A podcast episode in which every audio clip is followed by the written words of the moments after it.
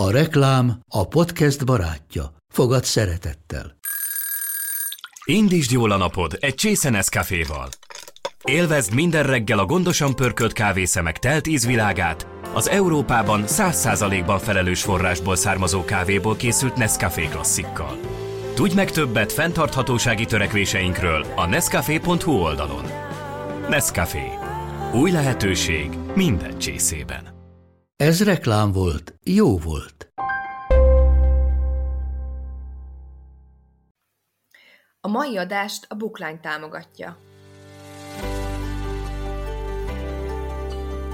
Sziasztok! Ez itt a Mesélj Anyukám. Az Éva magazin minden hétfőn új adással jelentkező podcast műsora. amelyben anyák mesélnek anyáknak. Anyákat érintő témákról. Én Zubor Rozália vagyok. Én Andrész Timi. Én Véner Kovács Fanni. Én pedig Lugosi Dóra. Vágjunk is bele, lássuk, vagyis halljuk, mi a mai témánk. Szülőként fontos feladatunk, hogy olvasó gyerekeket neveljünk. Hogy akár már majd tizenévesként előbb fogjon a kezébe egy könyvet, mincsen üljön a gép elé játszani, vagy nyomkodja értelmetlen célból a telefonját. És mert az olvasás és a könyvek olyan élményeket adhatnak nekik, amihez nincsen fogható. Illetve mert mindeközben a könyvek tanítják és fejlesztik őket. Már egészen picikortól. De mikor és hogyan kezdjünk neki csemeténk és a könyvek közötti jó kapcsolat kialakításának? Melyik életkorban milyen gyermekkönyvet érdemes beszereznünk? Mire figyeljünk mesekönyv vásárlásakor? Klasszikus vagy kortárs alkotást válasszunk? Miért kiemelten fontos, hogy minden nap olvassunk, közösen együtt a gyermekünkkel? Pláne a járvány miatti maradj otthon időszakban. És hogyan igazodjunk el a mostanában oly színes gyermekkönyv kínálatban? A Bookline Együtt olvasunk gyerekkönyves kampány alkalmából Kövesiné Schmidt Krisztina óvodapedagógussal, mentálhigiéniás szakemberrel, pszichodráma asszisztenssel, a Bookline szakértőjével beszélgettünk, aki a mai napig hallgat és olvas meséket a saját maga szórakoztatására, és hisz benne, hogy a mese a szimbólumok nyelvén tanítja a gyerekeket megküzdeni az élet nehézségeivel, ezért ő maga is szívesen vállal szerepet a mese és a mesélés fontosságának népszerűsítésében. Két-három éves korukig nagyon fontos, hogy az ő történeteiket hallják, és róluk meséljünk. Nem hiába népszerűek egyébként ezek a mesekönyvek, a gyerekek nagyon-nagyon szeretik, mikben gyerekekről szóló történetek vannak, mert abban, abban ők saját magukra ismernek rá, és hogyha ha a szülők elég jól figyelnek, akkor, akkor észrevehetik azt, hogy, hogy a gyerekek nagyon szeretik, amikor, amikor a, az ő napjukat mesélik el, és milyen nagy szemekkel hallgatják, és ismernek rá, hogy jé, ez a történet rólam szól. Gyermeki énünk az ott van mindig, és azt a gyermeki énünket mindig táplálni kell, úgyhogy olvassatok mesét szerintem minél tovább.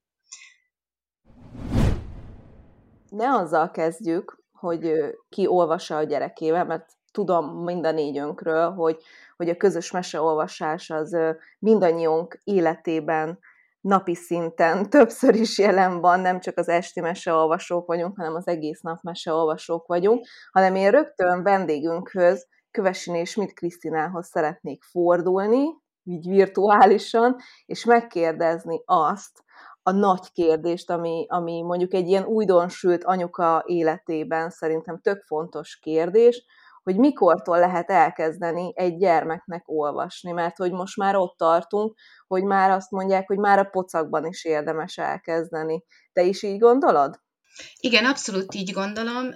Először is az egy nagyon fontos dolog, hogy hallja a hangunkat ez a pici baba, és már ott ismerkedjen vele, és a meséknek, és akár, akár inkább azt mondanám, hogy egész picikorban érdemes a mondókákat elővenni, és a, és a verseket, hogy azoknak a ritmikáját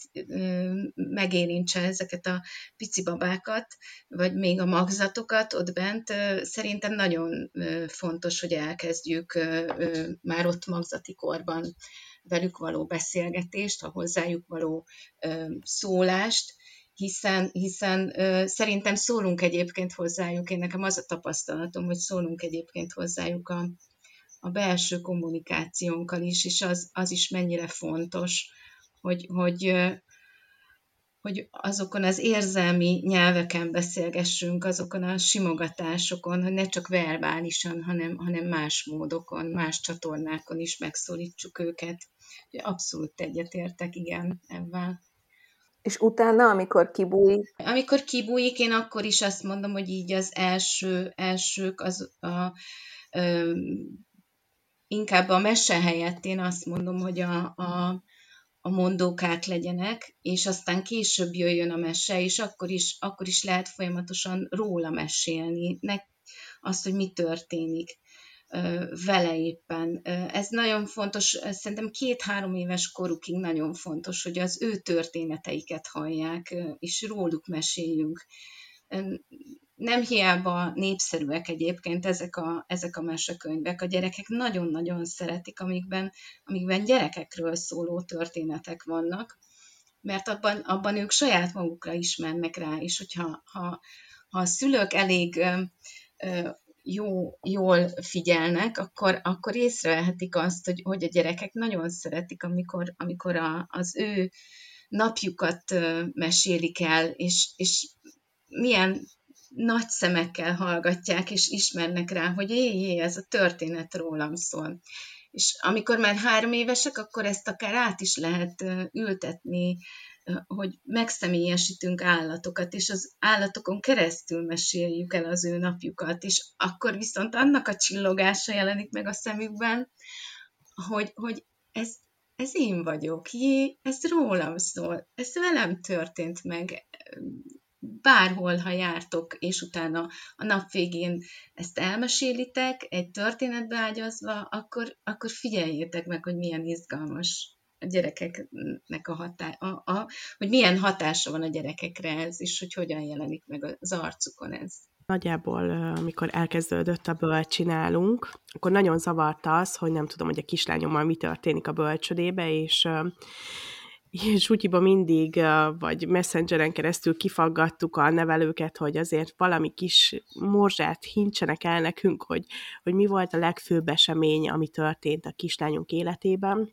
Mert hát nyilván két és fél évesen még annyira nem tudja elmesélni, hogy éppen ellökték, vagy leesett a mászókáról, vagy, vagy, vagy milyen olyan nagy hord, számára nagy horderejű esemény történt, és én is ehhez az eszközhöz nyúltam, kisállat formájában meséltem el az ő napját, és a mai napig megmaradt, most négy és fél éves a kislányom, a mai napig megmaradt ez nálunk, hogy megbeszéljük, hogy mi volt a legjobb a mai napban, mi volt a legrosszabb a mai napban, és hogyha valamilyen komolyabb komolyabb esemény történt, akkor azt pedig meseformájában tudjuk feldolgozni ez egyébként, ez az eszköz, ez hány éves korig működik a gyerekeknél? amikor már elkülönül a mesetudat, az, az szerintem kisiskolás korban inkább a valóság, a realitás veszi át a, a, a szerepet, de amikor viszont a, a klasszikus mesetudat négy-öt éves korukban megjelenik ez a mesei kettős tudat, amikor ő pontosan tudja, hogy a, amiről mesélünk, az, az az nem valóságos, de nagyon-nagyon fontos dolgok történnek akkor is, tulajdonképpen akkor, akkor ő feldolgoz sok-sok mindent az életében ezzel, a, ebbe, ezzel, hogy ilyen fantázia világba érkezik be. Amikor kisiskolás lesz, akkor már kevésbé, akkor már nyugodtan lehet vele a,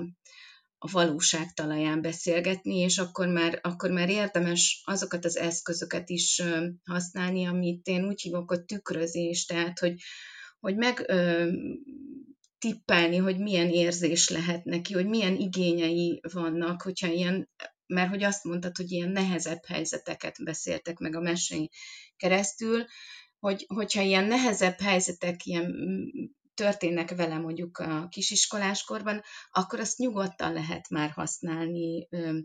az érzelmeket kifejező szavakat, a, a, az igényeket kifejező szavakat. Én nagyon szeretem,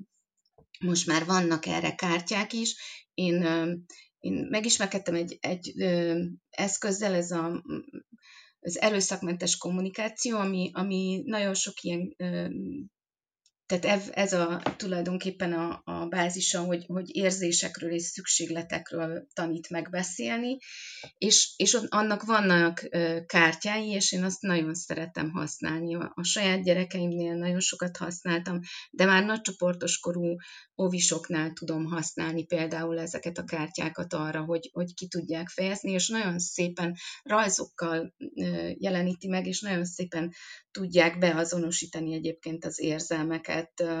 ezeken a kártyákkal, kártyáknak a segítségével. Olyan érdekes, amit mondasz, mert nekem hát lassan öt és fél évesek a kislányaim,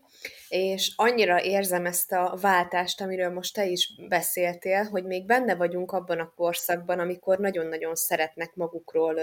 hallani meséket, illetve velük egyidős gyerekeknek a történeteit, tehát még abszolút, abszolút kedvencek azok a könyvek is, amiből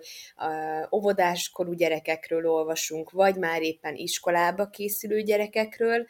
illetve a másik, ami most nagyon becsatlakozott az életünkbe, és ez nagyon érdekelne engem, hogy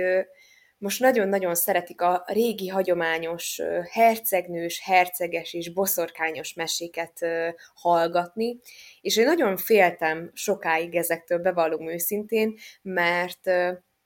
bár igaz, hogy nekem a gyerekkoromból semmilyen rossz élmény nem maradt meg így a negatív szereplőkkel kapcsolatban, de nagyon féltem attól, hogyha mondjuk egy hófehérkébe a boszorkány ugye megjelenik, akkor én arról hogyan beszélgessek a, a kislányaimmal, hogy majd a végén minden jóra fordul, hogy van ennek valamilyen jó megközelítése, hogyha ezt időközben megkérdezi a gyerek, hogy, hogy akkor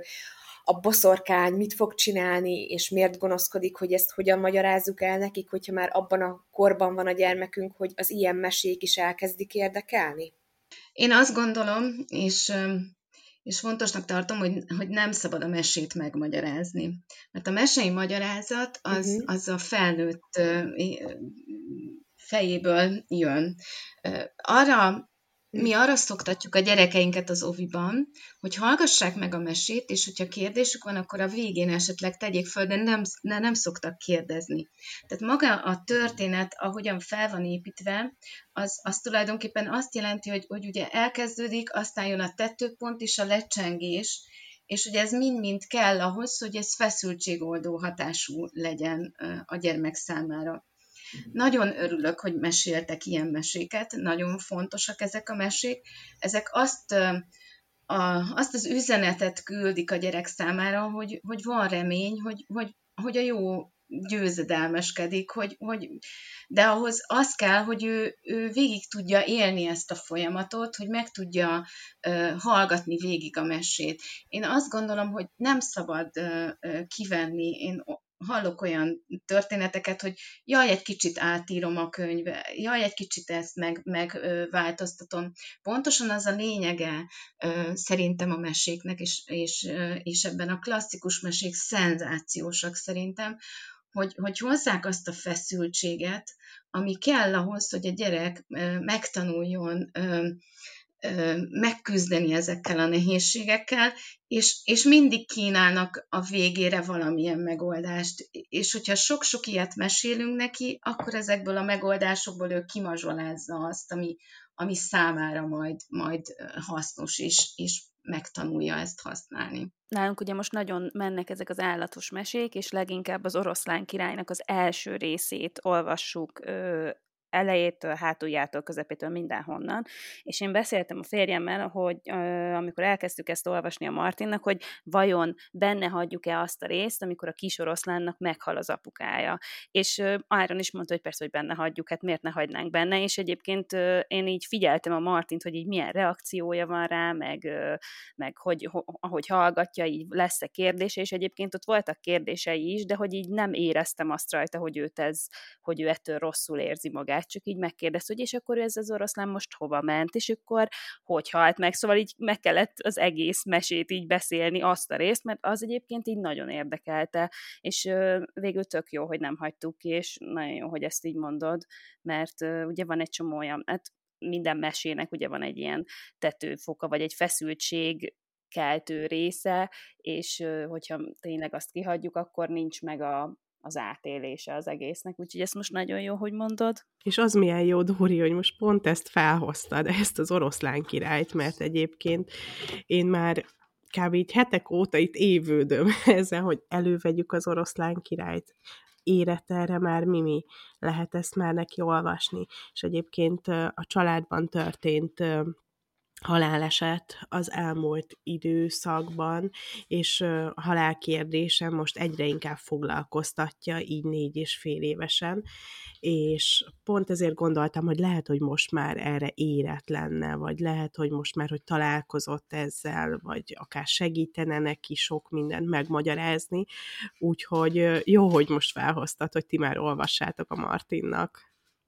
olyan sokat olvasjuk, hogy a Martin már így magától mondja, hogy igen, anya, az, antilopok, az antilopokat megeszik az oroszlánok, az oroszlánok, hogyha meghalnak a testükből, fű növekszik, és akkor ez az élet körforgása, és akkor, hogy ezt így mindenhova így kivetíti lent a, a tyúkokra, meg a kecskékre, meg mindenféle állatra, meg bogára, úgyhogy szerintem, szerintem vegyétek elő. A halál az egyébként ebben az életkorban egy, egy nagyon izgalmas téma a gyerekek számára, úgyhogy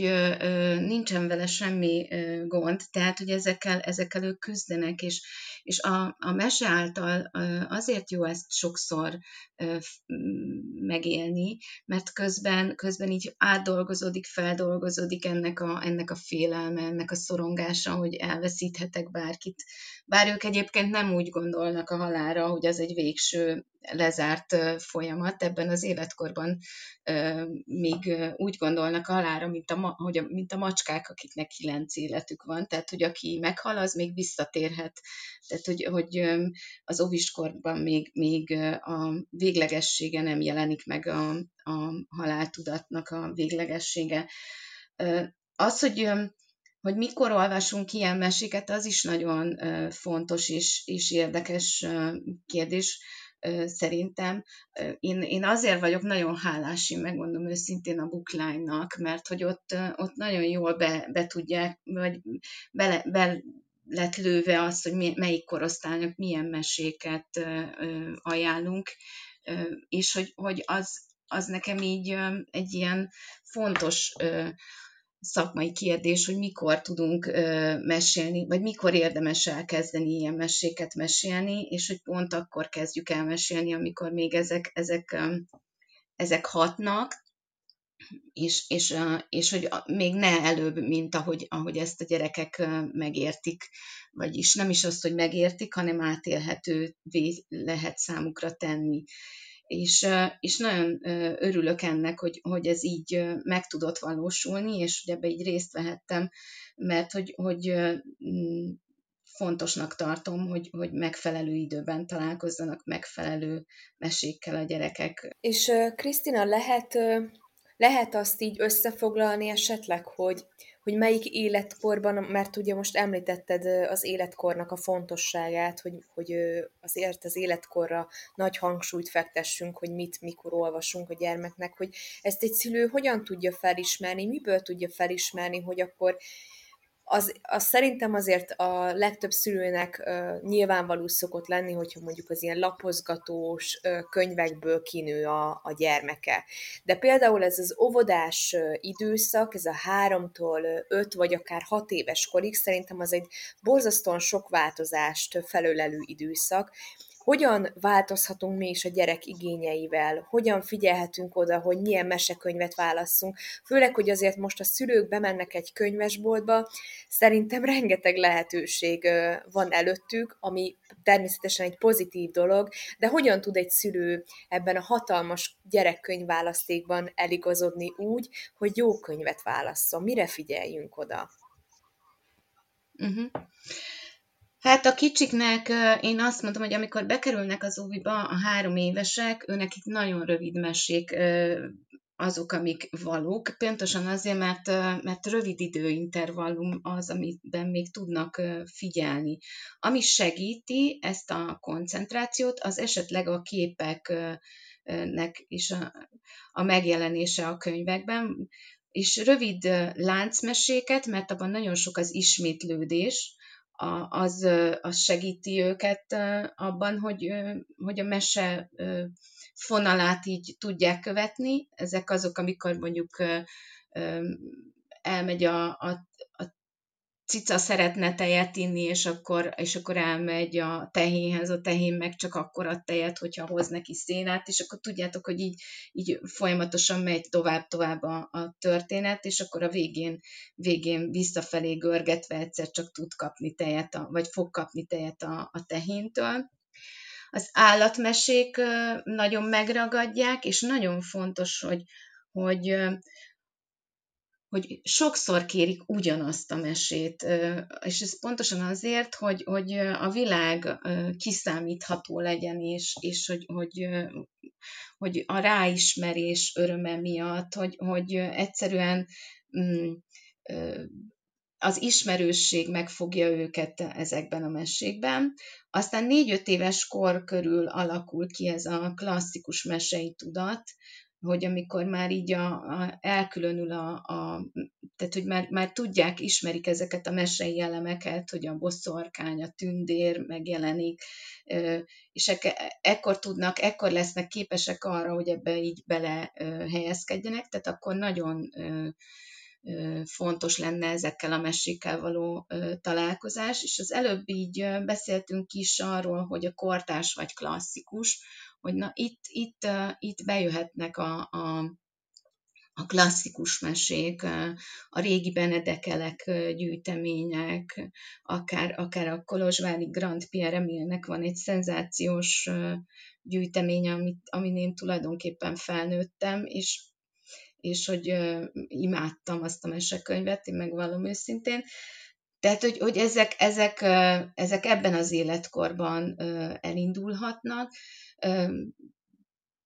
nagyon jó gyűjtemények vannak, és érdemes a rövidebb változatból indulni, ilyen négy-öt éves kor körül, és, és az egyre hosszabbat, ahogy észreveszitek, hogy a gyerkőcötök egyre tovább tud benne maradni és végigélni, mert az fontos, hogy végigmeséljétek a mesét, mert hogyha félbe hagyjátok a mesét, akkor, akkor nincsen lecsengése. Tehát, hogy, hogyha azt veszitek észre, hogy, nem, hogy túl hosszú a mese,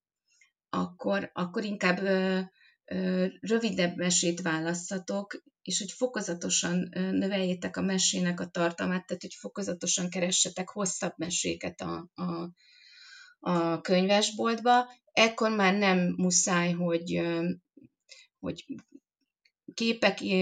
legyenek mellette, sőt az a fontos, hogy így belső képeket alakítson ki, hogy ebben is gazdagodjon, és, és megjelenhetnek négy-öt éves korban akár a, a folytatásos történetek, de azok például itt gondolok a Ruminire, ami szerintem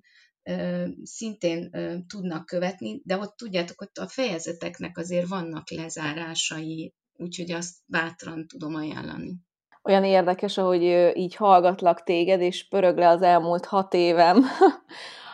az elmúlt hat év könyvolvasási szokásaink a, a, a nagygyerekeimmel, mert én nálam például a Máté fiam, ő a legnagyobb, és ő nála egész sokára jött el az, hogy na akkor leüljünk, és összebújva akkor esténként közösen könyvet olvasunk. És szerintem ez sok szülőnél az van, hogy, hogy úgy nagyon várjuk, hogy na akkor jó, most már nem tudom, egy éves vagy másfél éves, és akkor most már jaj, de jó, hogy akkor este összebújunk, és akkor együtt olvasunk mesekönyvet. De nálunk ez, ez körülbelül négy évesen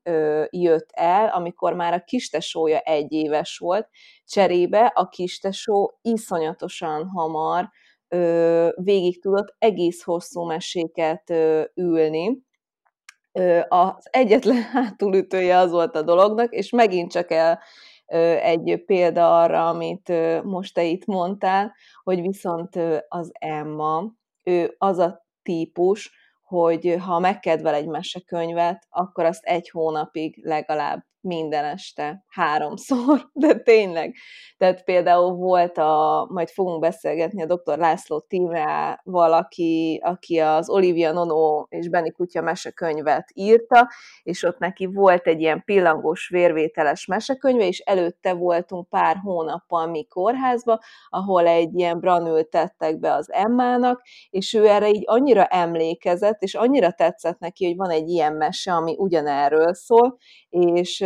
és minden este egy hónapig azt kellett neki elolvasni, és akkor mindig elmondta, hogy anya, én is voltam a kórházban, én nekem is volt ilyen a kis kezemben, és nagyon érdekes volt egyébként, hogy bár a történetet mindig befejezhettük, de például annak az volt a, a az ilyen, nem is tudom, dinamikája, vagy, vagy, vagy menete, hogy először mindig a közepétől kezdtük el a mesét olvasni, amikor már a kislány bekerült a kórházba, és ott van a,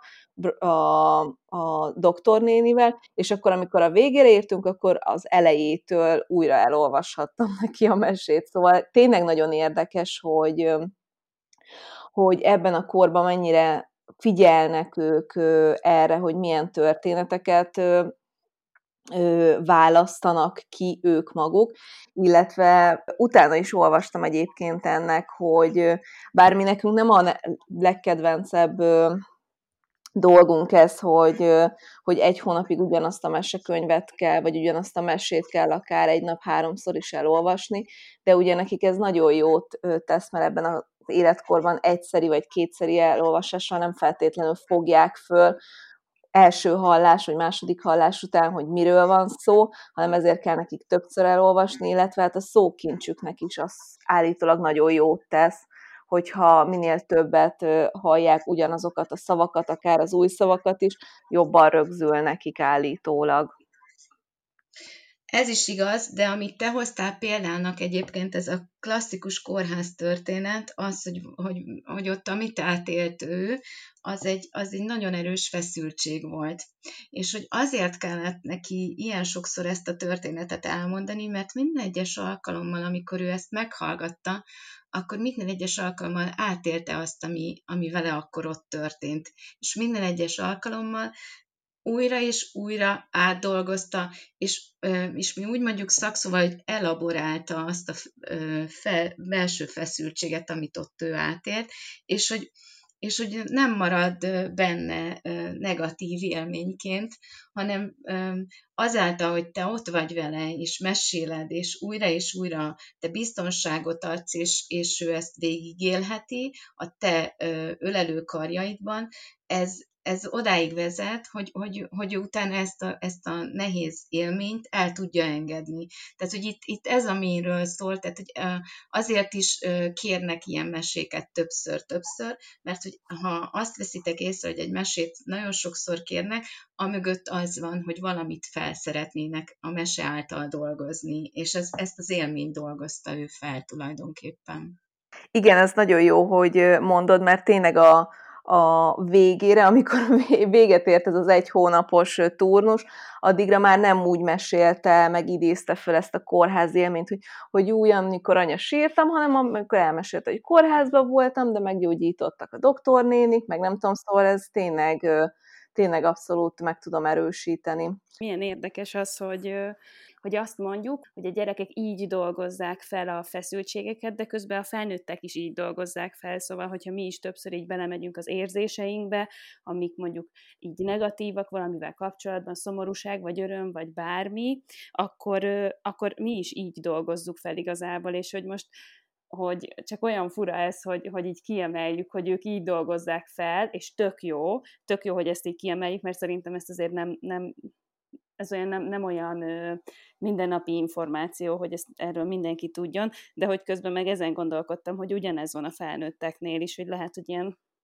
értsétek jól, felnőtt mesekönyveket kellene ö, csinálni, vagy nem tudom, hogy a felnőtteknél is ugyanez van, hogy a, a regényeken keresztül éljük át újra az érzéseinket, és dolgozódnak föl esetleg? Nem, nem, nem, egyébként tök jó dolgot mondasz, Dóri, mert hogy biztosan tapasztaltátok az elmúlt egy év során, hogy ha valamilyen ö, olyan dolog ö, ér az életbe, ami nagyon-nagyon bánt, akkor el kell mesélnem háromszor, négyszer, ötször, és ahogy kibeszélem magamból, úgy megy ki belőlem a feszültség, és valahogy úgy tudom elrakni egy másik fiókba azt a történést, és gondolom, hogy a gyerekek nem tudják megfogalmazni ez, ezeket az érzéseket, és ők pedig, ahogy meghallgatják, úgy dolgozzák át a kis agyukban, mivel ugye kimondani még nem tudják szókincsük hiány. Úgyhogy, úgyhogy én is ezt gondolom, hogy ez ezért van. Nekem az a mondat fogta meg most a fülemet, Dóri, amit meséltél, hogy mi felnőttek is ugye így dolgozzuk fel, hogy esetleg könyvek által. Most nemrég megjelent egy könyvsorozat, aminek jönnek újabbnál újabb részei, régi klasszikus kedvenc meséket ültetnek át új köntösbe, kicsit ilyen modernebb változatba, és én nagyon-nagyon szeretem az ilyen modernkori tündérmeséket, biztos marad belőlem még így a gyerekkoromból ennek valami hozadéka, és nyilván ez látszódik a lányaimon is, mivel most ők is nagyon-nagyon szeretik ezeket a tündérmeséket, hercegnőket, hercegeket, és képzeljétek el, hogy annyira jó ez a sorozat, hogy így Igaz, hogy ifjúsági regényeknek íródtak, tehát a tizenéves korosztálynak, nem a 30 évesnek, de annyira élvezem őket olvasni, és abszolút gyerekbarát, szóval most azt csináljuk, hogy a lányok is ismerik ezeket a történeteket, és leszoktunk ülni, és ezek ugye rendes regényformátumú könyvek, tehát nem nagyon van benne illusztráció, de amikor elkezdem olvasni, akkor leülnek mindig mellém a lányok, és kérik, hogy olvassuk együtt, vagyis hát, hogy én olvassam nekik, és akkor ők hallgatják, és annyira jó, hogy valahogy így be tudom vonni ö, őket abba az olvasási élménybe, amit én is átélek, illetve ugye esténként meg meg a mesekönyvekkel tudjuk ezt átélni, hogy, hogy ez nekem annyira izgalmas, meg új dolog, hogy, hogy látom tényleg abszolút, hogy kezdenek így nyitni kicsit a, a másfajta történetek iránt is, és ez egy nagyon jó alternatíva, vagy majd te Krisztina elmondod, hogy mennyire jó alternatíva, hogy, hogy így egy, egy regényt együtt olvassunk, amihez ők is tudnak kapcsolódni, de nekem most, most ez egy ilyen sikerélmény úgymond, hogy, hogy ezáltal tényleg így egy közös ö, ö, szer, hát a könyvek szeretetébe így tudunk kapcsolódni. Nem tudom, értitek-e, hogy, hogy miről beszélek, vagy, vagy mit akarok elmondani. Értem, csak uh, milyen történetek, vagy Mondasz egy példát, hogy el tudjam képzelni. Igen, igen, ez például ugye a hamupipőke történetét dolgozták fel, és mindegyik könyvben az a csavar, hogy mi lett volna, ha másképp történik. Például most megjelent az Aladinnak is a része, és abban is van egy csavar, aztán a jégvarázsos történet is már meg lett írva, úgyhogy azt is beszereztem, arra is nagyon kíváncsiak, és mindegyik egy kicsit más szemszögből mutatja be a történetet, szóval a lányok ismerik ezeket a történeteket, de így, hogy kicsit modernebb köntösbe van, meg egy picit eltér a, az általuk megismertől, így még izgalmasabb nekik is. Hát én szerintem a lányoknak az, az is izgalmas, hogy, hogy ráismernek a, az eredeti történetre, és, és abban, abban is tudnak hozzád kapcsolódni, de a másik nagyon izgalmas szerintem, hogy együtt élitek meg, és ebben ők, ők ezt megérzik, hogy ez mennyire fantasztikus élménye neked, és, és ehhez ők nagyon-nagyon jól tudnak szerintem csatlakozni. Mm, amit így az előzőekhez így szeretnék így kapcsolódni, az az, hogy, hogy, hogy igen, mi felnőttek is így dolgozzuk fel, de hogy az, a, a nehéz helyzeteinket, a nehéz élethelyzeteinket, de hogy nekünk van egy eszközünk az, hogy elmegyünk, és a barátnőnkkel leülünk kávézni, aztán hazamegyünk, és a férjemmel is megbeszélhetem azt, ami történt, és egyébként még, még tulajdonképpen felhívhatom a hugomat is, és akkor már háromszor, négyszer kibeszéltem azt, ami, ami bennem, vagy velem történt, és ami bennem van, és közben-közben így egyszer csak így rá, rálelek arra, hogy aha, itt mi, mi is lett volna az, amit, ami nekem így belső igényem lett volna, hogy mit is érzek valójában, és a sok-sok mesélésben ezt így, így meg tudom egyszer csak így ilyen aha élményként élni, hogy mm, tényleg. De a gyerekeknél meg, meg meg ez nem működik, mert nekik nincsenek meg erre a szókincseik, nincsen meg a, a, még az, hogy, hogy kapcsolni tudjanak a, a saját maguknak ebben a belső részével, de miközben mesét hallgatnak, a közben pedig kapcsolódnak ezzel a, ezekkel az élményekkel, és, és ö, olyan módon kapcsolódnak, ami pont a feldolgozást segíti, tehát hogy a, az érzelmeken keresztül, tehát hogy sokkal inkább az érzelmeken keresztül kapcsolódnak, mint az értelmen keresztül. És amikor a mi felnőttek feldolgozunk, akkor tudunk feldolgozni, hogyha az érzelmeken keresztül tudunk kapcsolódni egy-egy nehéz helyzethez, és kevésbé az értelmen keresztül. Tehát a, a, a az okokozati összefüggések kevésbé hoznak esetleg megnyugvás, de az érzelmi felszínre jön az, hogy mi is, mi is történt érzelmi szinten, akkor szerintem, meg most az én tapasztalatom szerint ez, ez tud számomra segíteni. Ne legyetek, tehát hogy ne felejtsétek el soha ezt, én, én nagyon fontosnak tartom, hogy, hogy a gyermeki énünk az ott van mindig, és azt a gyermeki énünket mindig táplálni kell, úgyhogy olvassatok mesét szerintem minél tovább. És akkor te abszolút támogatod, meg javaslod is, hogy ilyen viselkedés problémákra, vagy bármilyen nehezebb élethelyzetre kifejezetten ilyen könyveket, mesekönyveket olvassunk a gyerekeknek, gondolok ezzel a hiszti könyvekre, vagy a testvérféltékenységről szólóra, vagy akár az új kistesó születik, anya babát vár, vagy a félelem, vagy majd behozhatnánk, arra például nagyon kíváncsi vagyok, hogy most ezt a karantén helyzetre milyen könyveket javasolsz, amivel segíthetünk a gyereknek feldolgozni ezt az elmúlt hetek, hónapok, meg év traumáját, vagy nem is tudom. Az igazság az, hogy, hogy én abban, abban hiszek, hogy, hogy, hogy a kortás és a klasszikus mesék hatnak ezekre az érzelmekre, és hogy igazándiból én azt látom az oviban, hogy, hogy kevésbé billentek meg a gyerekeim, legalábbis a, akik ö, így ö, tehát, hogy, hogy látom rajtuk, hogy őket ez, persze fel, ö, dolgoztak vele egy darabig, az első ö, karantén után ö, úgy látszott ö, ennek a feldolgozása, hogy egyszer csak rajzban kezdték el ö, feldolgozni, tehát, hogy kivetítették az élményeiket, és akkor, akkor ott ö, rajzoltak sokat, ö, ö, szinte rajzban megölték a vírusokat, tehát jöttek az inekciós tűk, és, és így, így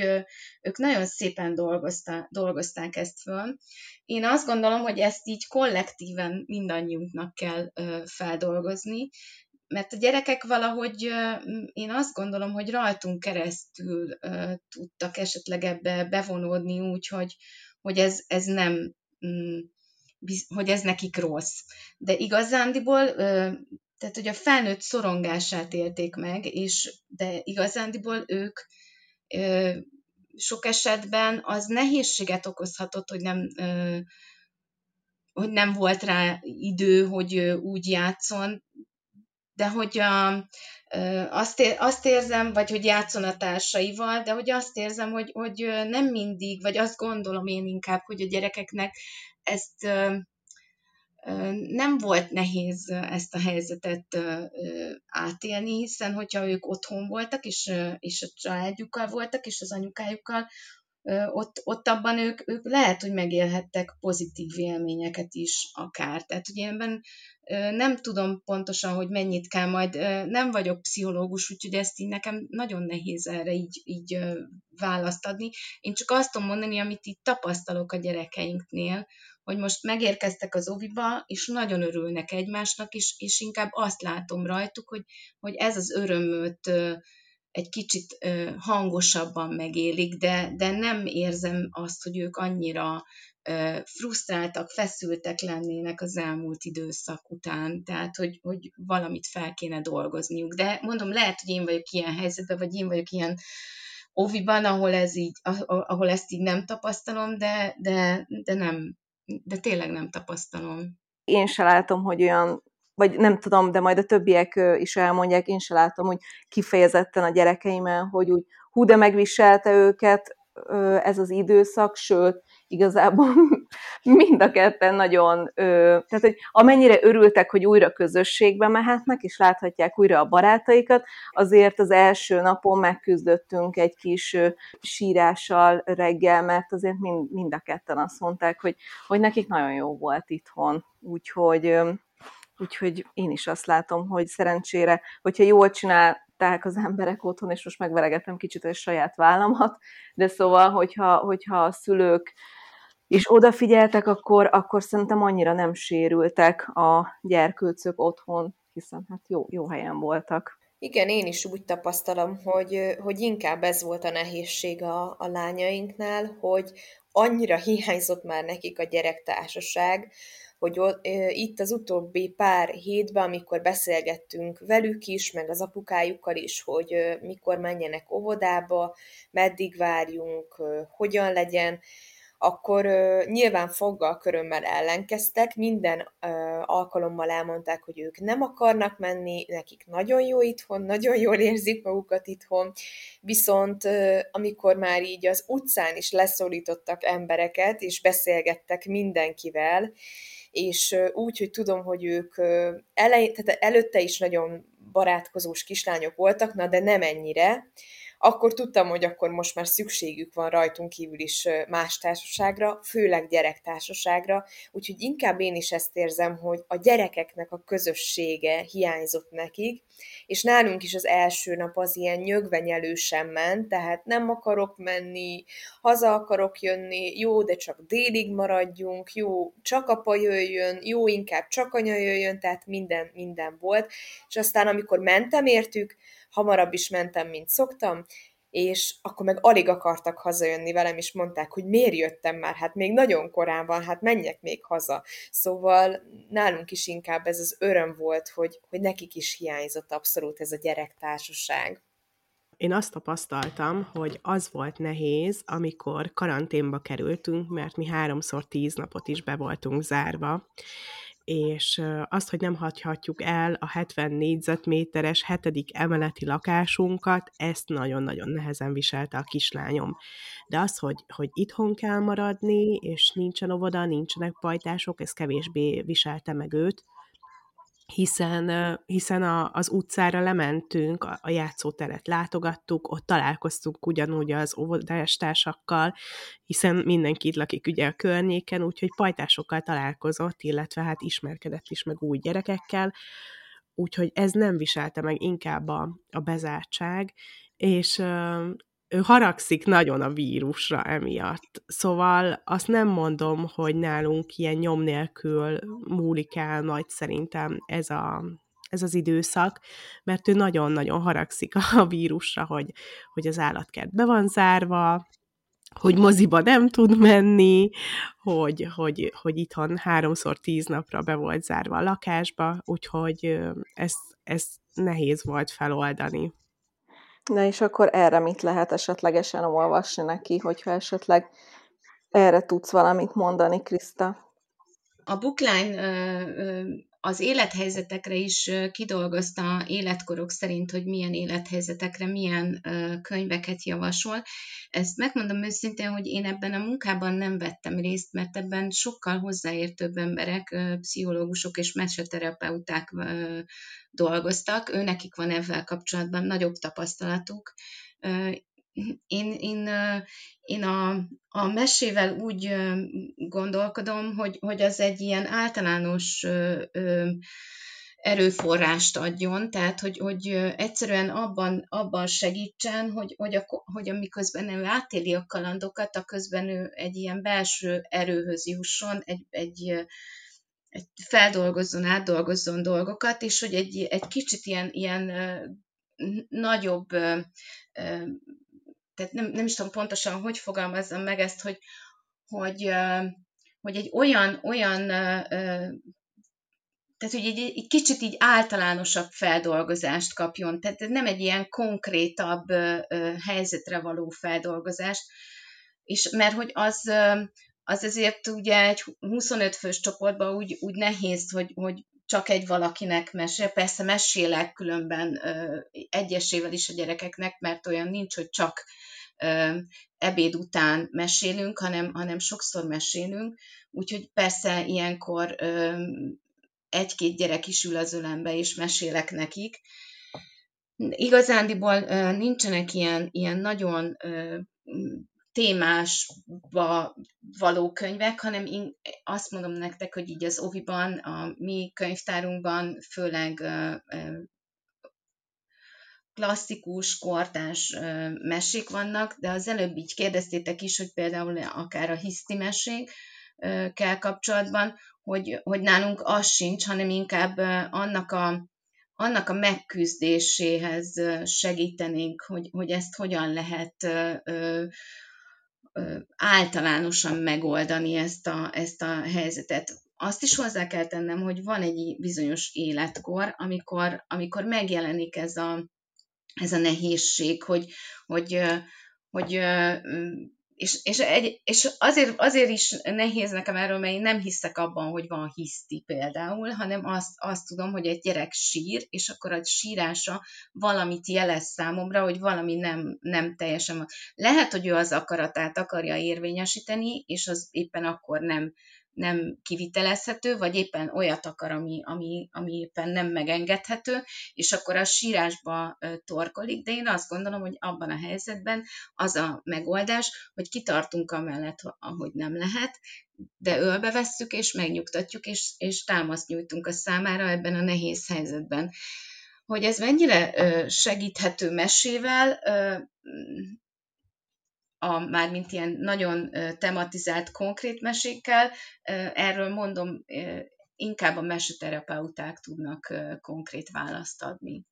Igen, én nézegettem amúgy a Bookline-nak az oldalát, amit te is említesz, és szerintem annyira hasznos most a gyermekkönyv ajánló, mert hogy külön életkorokra is le van bontva, ugye, amiről mi is beszélgettünk itt, tehát még ez is segítség, hogyha valaki nem tudja megjegyezni, amiről most itt beszélgettünk, vagy amit te is elmondtál, az a szülő megtalálja a Bookline oldalán, illetve nagyon tetszik, hogy a külön élethelyzetekre is külön vannak válogatva a könyvek, és olyan pszichológusok, illetve szakemberek ajánlanak különböző élethelyzetekbe gyerekkönyveket, mint például Szél Dávid, vagy Kádár Anna Mária, és nekem az is nagyon tetszik, hogy ugye a Bookline elindította 2014-ben a Szívünk rajta programot, amit, hogyha a szülők felmennek a Bookline oldalára, akkor kis szívecskével jelzett könyveket találnak a gyerekkönyv részlegen, és ezzel jelzi a Bookline, hogy azokban a hogy azok a könyvek valamilyen szempontból különlegesek, vagy egy kicsit többet adhatnak, úgyhogy szerintem ez nagyon nagy segítség így az oldal részéről a szülők számára. Ezt abszolút, ezt abszolút én, én is ö, így gondolom. Én, én egy olyan óvodában dolgozom, ahol, ahol én hallgatókkal is ö, találkozom, úgyhogy szerintem még, még nekik is nagyon nagy segítség, hogy mi az, amit, amit életkorok szerint be tudnak vinni, és, és tudnak mesélni az óviba. Én, nagyon, én nagyon hálás vagyok ezért a, a, a folyamatért, ami itt zajlik, és hogy, hogy tényleg, tényleg nagyon segítheti a szülőket abban, hogy eligazodjanak, hogy milyen meséket választanak, és milyen könyveket választanak a, a, a polcról a gyerekeik számára. Abszolút egyetértek. És én még azt szeretném megkérdezni, mert ez nekem például tök nagy dilemmám így gyerekkönyv vásárláskor, hogy nagyon sokszor belefutok abba, hogy, hogy nekem nagyon megtetszik egy gyerekkönyv, de, de egyszerűen a gyerekeim így egyszerűen elutasítják. Az egyik kérdésem az, hogy, hogy érdemese, hát nem rossz az erőltetni, de hogy úgy időnként azért csak elővenni és csak elkezdeni olvasni, még hogyha látom, rajta, hogy, vagy rajtuk, hogy, hogy nem is annyira érdekli őket, vagy hagyjam a fenébe, és majd, hogyha ő magától hozza, akkor kezdjem el olvasni, illetve a másik kérdés, ami, ami így hasonlóan ugye a témába vág, hogy, hogy jó-e az, hogyha elmegyünk egy könyvesboltba, és mondjuk nem én választok, hanem a gyerek, még akkor is, hogyha, hogyha mondjuk, nem tudom, Toy Story-s mesekönyvet választ, és nem, nem, nem egy olyan modern, és nem tudom, akár mondjuk gyerekpszichológus által jóváhagyott vagy ajánlott mesekönyvet, ami, ami lehet, hogy tényleg jobbat tesz az ő fejlődésének. Hát én azt gondolom egyébként, hogy erőltetni semmiképpen nem erőltetném, hiszen nem vagyunk egyformák, hiszen van, akinek a, az, ezt tetszik, van, akinek meg az, hogyha őt nagyon nem köti le mondjuk a, a tündér, és jobban leköti a dino, akkor, akkor, akkor lehet, hogy, hogy akkor inkább olyat ö, ö, hallgatna szívesebben. Tehát, hogy, hogy érdemes arra is figyelni, hogy ő, ő mire nyitott, és ő mit ö, ö, választana szívesen. Ö, ami pedig Hát az meg pénztárca kérdése, hogy mennyire engedhető meg, hogy, mi, hogy ilyen is, meg olyan is, de hogy, hogy lehet, hogy, hogy az is fontos, hogy, hogy ő is választhasson, meg, meg azért olyat is kapjon, amit te úgy látsz, hogy az egy olyan lelki táplálék számára, vagy úgy gondolsz. Tehát, hogy mind a kettőt szerintem fontos, fontos figyelembe venni az ő igényét is, meg, meg szerintem azt is, mert hogy felnőttként szerintem tudjuk, hogy mit, mit miért szeretnénk számára nyújtani. Arról viszont még nem beszéltünk, vagy ezt még így hadd mondjam el, hogy az is nagyon fontos, hogy, hogy mikor tudja a mesét élvezni, hogy érdemes egy picit úgy, úgy belehelyezkedni a történetekbe, és egy picit úgy, úgy mesélni számukra ezeket a történeteket, és főleg a, a klasszikus meséket, amiben boszorkány és királylány és hercegnő és, és tündérek vannak, és királyfi, hogy egy picit így a, olyan, olyan színesen előadni, mert az, az segíti nekik a, a beleélést, segíti, hogyha például egy kicsit más, más hangja van a, a királyfinak, más hangja van a boszorkánynak, más hangja van a, vagy az állatos történetben minden állatnak egy picit más hangja van, és ezt így érdemes erre egy kicsit így, így fókuszálni, hogy, hogy más módon előadni a számukra, akkor nagyon jól lehet játszani a tempóval, tehát a, ha gyorsítjuk a tempót, akkor, akkor az, az feszültségkeltő, ha lassítjuk, ha lassítjuk a tempót, akkor az pedig, az pedig megnyugtató, tehát a végét érdemes egy kicsit így lelassítani a, a, mese, a mese végét. Tehát, hogy erre, ezekre így érdemes figyelni, és hogy, hogy lehet, hogy, hogy ezek is tudnak segíteni abban, hogy, sőt biztosan, hogy ezek a belső képek létrejöjjenek, és, és segítsék a, a, a beleélést számukra. Nemrég indítottam egy meseolvasós podcast csatornát, ahol ezeket az eszközöket nagyon erősen használom, sokkal erősebben, mint az életben, ahogy olvasok a gyerekeimnek. Uh-huh és ö, olyan visszajelzést kaptam most a, a lányomtól tegnap este, hogy ö, hogy nem jól olvasom ezt a mesét, mert hogy úgy kéne olvasnom, ahogy a tyúkanyó olvassa a mesét a, a csatornán. Úgyhogy igen, ez tényleg így van, hogy a, a hangok elváltoztatása, a tempó, az erős já, rájátszás, ez sokkal élvezhetőbbé teszi a mesét, úgyhogy most este megkaptam egy kritikát is, hogy nem jól olvasom ezt a mesét, úgyhogy változtatnom kell az esti mese stílusán is. Ez nagyon cuki, ez olyan nagyon mimis. Krisztina, nagyon-nagyon szépen köszönjük. Még azt szeretném mindenképp a végén elmondani, mert ezt az egyet nem említettük meg, hogy www.bookline.hu per együtt olvasunk, szóval itt fogjátok megtalálni ezt a töménytelen mennyiségű gyerekkönyvet és a részletes ajánlókat, úgyhogy érdemes szétnézni és válogatni, még májusban tart ez a kampány, és olvassatok ti is minél többet a gyerekeiteknek közösen együtt, mert az nagyon jó. Nagyon szépen köszönöm, hogy meséltetek ma nekünk, és Krisztina, neked pedig különösen a tanácsaidat. Köszönöm szépen, nagyon jól éreztem magam ma veletek. Szerintem nagyon jó, tartalmas és nagyon hasznos adás lett, úgyhogy tényleg nagyon szépen köszönjük, és a hallgatókkal pedig egy hét múlva találkozunk, és ne felejtsétek el a zárt Facebook csoportunkat, és beszélgessünk ott szerintem tovább arról, hogy ki éppen mit olvas a gyerekének bár egy hónapja, vagy ki mit fog, és ki hogyan olvas, mert szerintem ez ilyen kimeríthetetlen téma. És akkor most befejezem a monologomat, és búcsúzom. búcsúzkodok. Sziasztok! Sziasztok! Sziasztok! Sziasztok! A mai adást a Bookline támogatta. Ha hozzászólnátok a témához, kérdeznétek, vagy csak úgy írnátok nekünk, megteltitek az infokukac évamagazin.hu e-mail címen. De megtalálhatóak vagyunk Instagramon, Mesélj Anyukám néven, valamint érdemes csatlakozni a zárt Facebook csoportunkhoz is, amit Mesélj Anyukám néven találhattok meg. Ott ugyanis velünk, a műsorvezetőkkel, a vendégeinkkel, de akár egymással, a többi hallgatóval is beszélgethettek az adott adás témájáról, kérdezhettek, ajánlhattok témákat, elmondhatjátok a véleményeiteket. Ha tetszett a mai epizód, kérjük értékeljétek, vagy osszátok meg, meséljétek el másoknak is, hogy minden hétfőn új adással folytatódik a Mesélyanyukám. Sziasztok! A műsor a Béton partnere.